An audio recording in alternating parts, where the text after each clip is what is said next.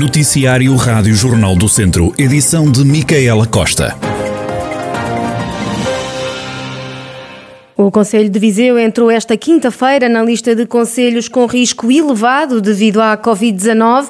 O anúncio feito após o Conselho de Ministros obriga Viseu a recuar no desconfinamento. Uma das grandes novidades passa pela apresentação obrigatória do certificado digital ou teste negativo para entrar em restaurantes a partir das 7 da tarde de sexta-feira, sábados, domingos e feriados durante todo o dia. A limitação do número de pessoas por mesa mantém-se, máximo de 6 pessoas por mesa no interior e de 10 pessoas por mesa na esplanada. Passa ainda a ser obrigatória a apresentação de certificado digital ou teste negativo para o acesso a estabelecimentos turísticos e de alojamento local. Com Viseu na lista de conselhos em risco elevado, há ainda outras regras a cumprir. Sofia Breira. Com a entrada no grupo de conselhos com risco elevado, Viseu passa a ter limitação da circulação na via pública a partir das 23 horas. O teletrabalho é obrigatório quando as atividades o permitam. Espetáculos culturais permitidos até às 22h30, casamentos e batizados com 50% da lotação comércio a retalho alimentar, não alimentar e prestação de serviços até às 21 horas. É permitida a prática de todas as modalidades desportivas sem público, permitida também a atividade física ao ar livre e em ginásios. Os eventos em exterior, com diminuição de lotação, a definir pela Direção-Geral de Saúde e as lojas de cidadão com atendimento presencial por marcação. A entrada de Viseu nos conselhos de risco acaba por não ser uma novidade. Conceição Azevedo, Presidente da Câmara de Viseu, já esta manhã, no final da reunião do Executivo, alertava para esta possibilidade. Certamente que vamos ficar no, no risco muito elevado, não é? Portanto, eh, os números eh, tudo apontam para isso. Portanto, estamos, como, como disse, 345 por 100 mil habitantes Sendo certo que agora aqui a questão do internamento também vai ter aqui alguma, vai contar de alguma forma. E em relação a internamentos, temos 10 internamentos no Centro Hospitalar Tondela Viseu, 10, 6 são de Viseu e 0 eh, em cuidados intensivos. Portanto, agora aguardamos, de facto, eh, orientações que, que depois dessa reunião do Conselho de Ministros vamos, vamos, vamos ter conhecimento e depois vamos ajustar as nossas medidas uh, a, essas, a essas orientações que, que, que nos serão uh, dadas uh, a conhecer. Conceição Azevedo, Presidente da Câmara de Viseu, que já esta manhã alertava para a possibilidade de Viseu recuar no desconfinamento. Recorde-se então que o Conselho apresenta atualmente uma taxa de incidência de 345 casos por 100 mil habitantes. Na reunião do Conselho de Ministros, há ainda mais uma decisão para o Distrito.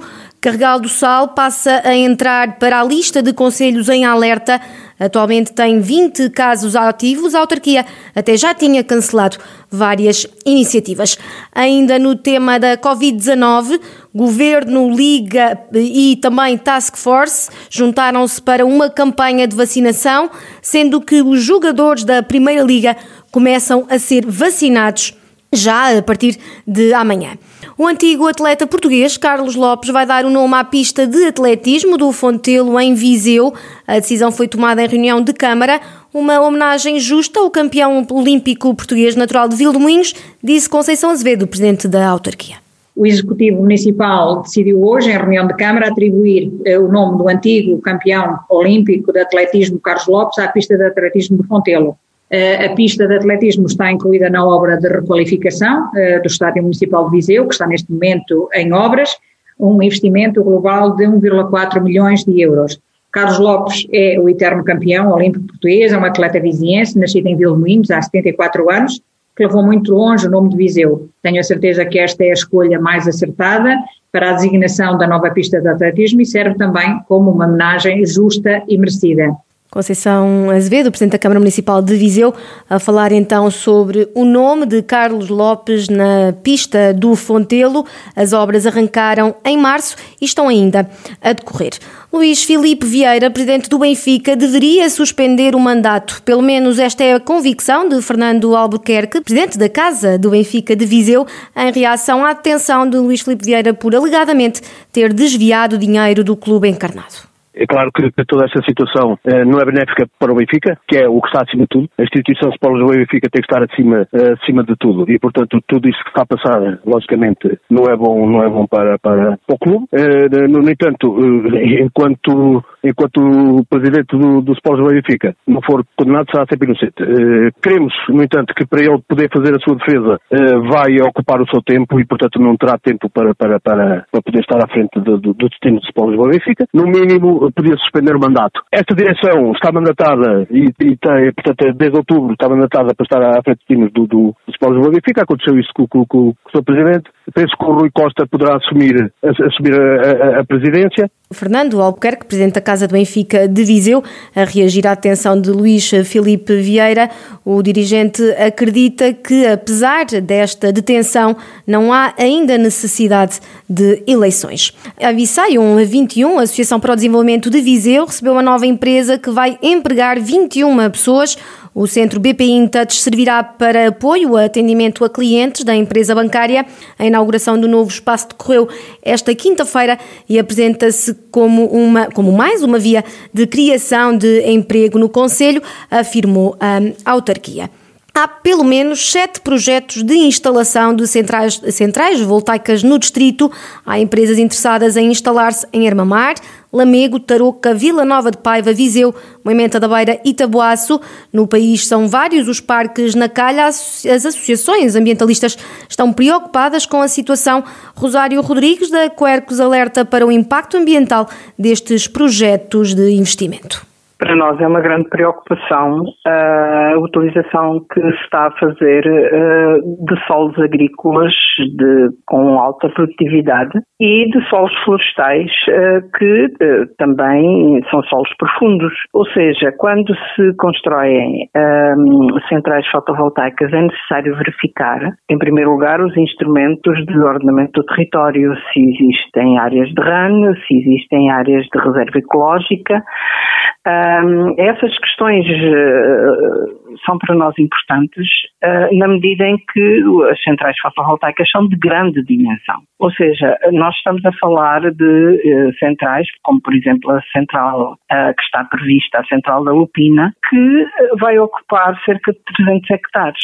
Rosário Rodrigues, da Coercos, que pediu ainda que se cria uma legislação que regula a instalação de centrais voltaicas.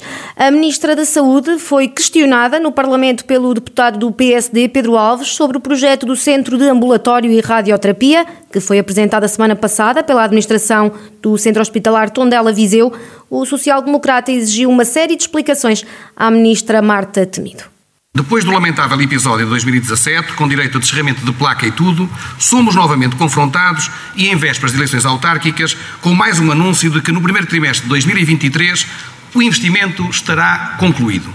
O que nos diz a Sra. Ministra sobre isto? Tem conhecimento desta iniciativa do Conselho de Administração e concorda com o modelo proposto? Quais as fontes de financiamento previstas e que garantias há de compromisso do Governo? Qual o calendário para a sua execução?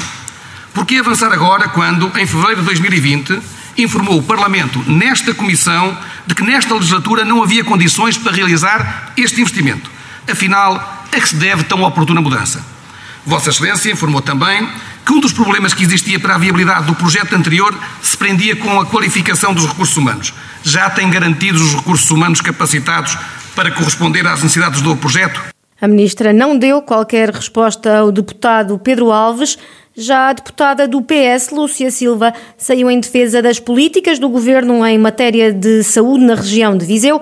A socialista deu como exemplo a construção do centro de ambulatório e radioterapia e do novo edifício destinado à saúde mental que vai nascer junto ao Hospital de São Teotónio. O Hospital Psiquiátrico de Abraveses, há muito que é do conhecimento de todos que o mesmo não tem as melhores condições físicas para os doentes e seus profissionais.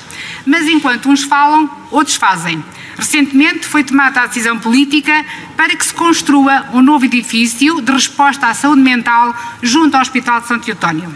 O investimento superior a 6 milhões de euros, verba do Plano de Recuperação e Resiliência e contemplado, e, e contemplada dentro do Programa de Fortalecimento da Saúde Mental em Portugal. E segundo o Conselho de Administração do CHTV, o projeto já está a ser elaborado. Uma boa notícia para Viseu e região. Centro Ambulatório de Radioterapia, uma necessidade de décadas, com investimento no valor superior a 24 milhões de euros, cujo projeto já concluído e enviado a ser submetido a uma candidatura a fundos comunitários. Lúcia Silva, deputada do PS na Assembleia da República. Está a ser construído um parque de geoaventura em Val de Cavalos, na freguesia de Cota, no Conselho de Viseu. O investimento é de pouco mais de 50 mil euros e vai ter um percurso suspenso numa zona florestal e protegida em termos ambientais, com diferentes graus de dificuldade. O Presidente da Junta de Freguesia de Cota, Joaquim Polónio Lopes, explica como surgiu este projeto. É um projeto que foi candidatado ao Orçamento Participativo da Câmara, que ficou em, segundo lugar, que tem financiamento de 48 mil euros. Portanto, valor mais ou menos do investimento, porque depois queremos completar com mais, com mais algum equipamento. Isso é um parque, eh, por assim dizer, um parque de aventura, desenvolve-se com amarração às árvores, numa área florestal que se chama Altavalos, e eh, pensamos estar pronto finais de agosto, princípios de setembro, uma vez que as obras pronto, já, já iniciaram, eh, muito embora haja dificuldade na aquisição de materiais, no fornecimento de materiais, como há em tudo, e como tem madeiras tratadas, as madeiras tratadas está muito complicado o fornecimento. Esperemos que tudo corra bem para ficar realmente terminado mais tardar em setembro para ser colocado à disposição dos utilizadores. Joaquim Polónio Lopes, presidente da Junta de Cota, onde está a ser construído um parque de geoaventura.